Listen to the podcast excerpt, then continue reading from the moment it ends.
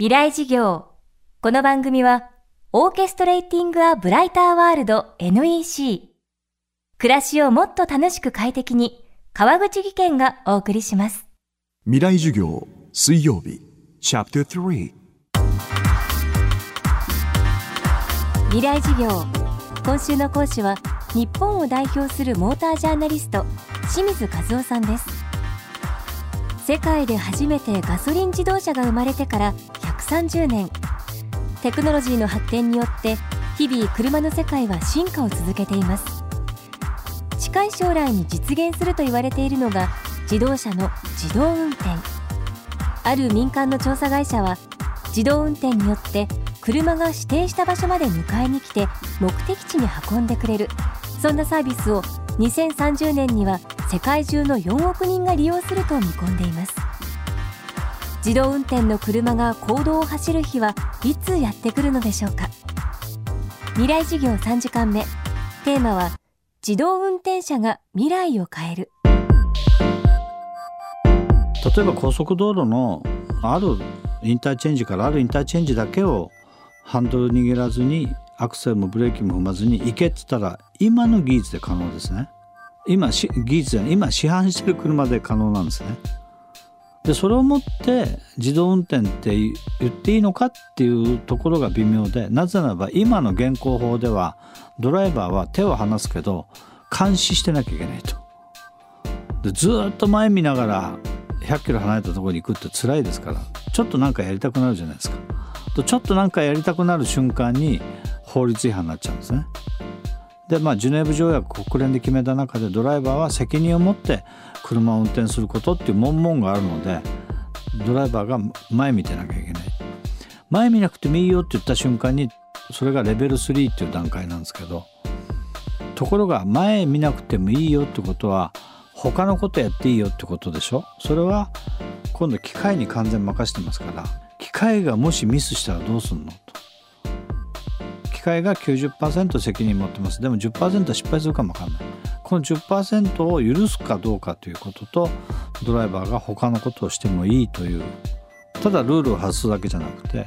そのために社会が受け入れなければいけないんですね。そういうリスクを。人間がハンドルを持たなくても自動で車が走る未来。そんなことを目指しても全く面白くないと清水さんは話します。自動運転はむしろ通過点。車が自動で走る世界で何をするのか。世界中の若者がワクワクする未来を描き始めています。無人自動車なんか絶対ありえないってよくそういう話聞きます。僕も2年ぐらい前まで無人自動車なんか絶対考えちゃいけないと。思ってたんですけど最近見事に考えが変わって。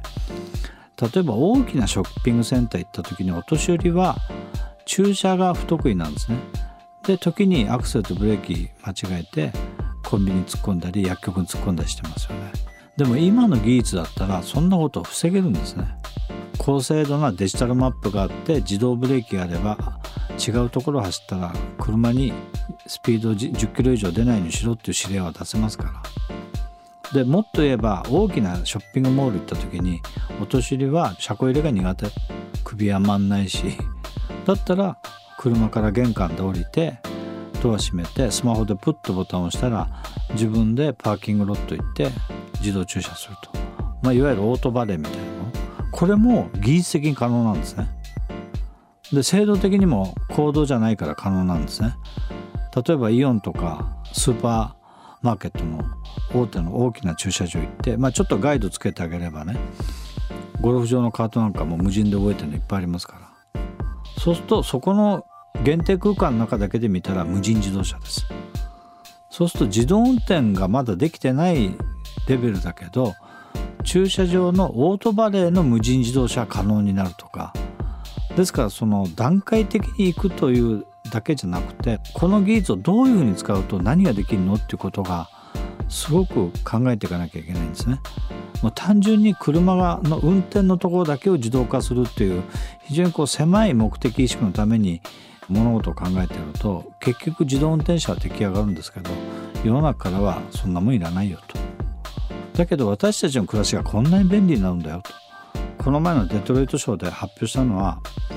まあ、フォードですけどシンクというね音声認識である程度も、はい、エアコンもちょっと2度下げてとかできるんですけどそれを今度アマゾンとつなげようとしてるんですね。すると僕は30分で帰るからピザを頼んどいてとか面白くないですか？こういう未来これをみんなやろうとしてるんですね若い連中がだから自動車産業は100年続いた車作りの自動車村の中から自動車を自動化するというふうに考えてるんですけどもっと大きな目で見るともっと大きな社会イノベーションがこの背景にあるんですね。でそこに若い人たちの発想とアイデアをどんどんぶち込んでいかないともう100年続いたおじさんたちの自動車村の発想ではね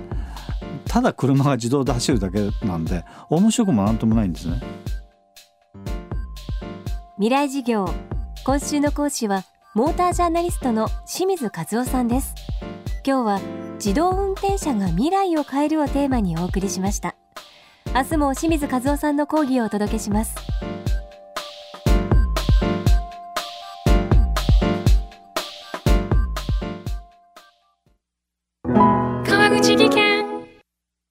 階段での転落大きな怪我につながるので怖いですよね。足元の見分けにくい階段でもコントラストでくっきり白いスベラーズが登場しました。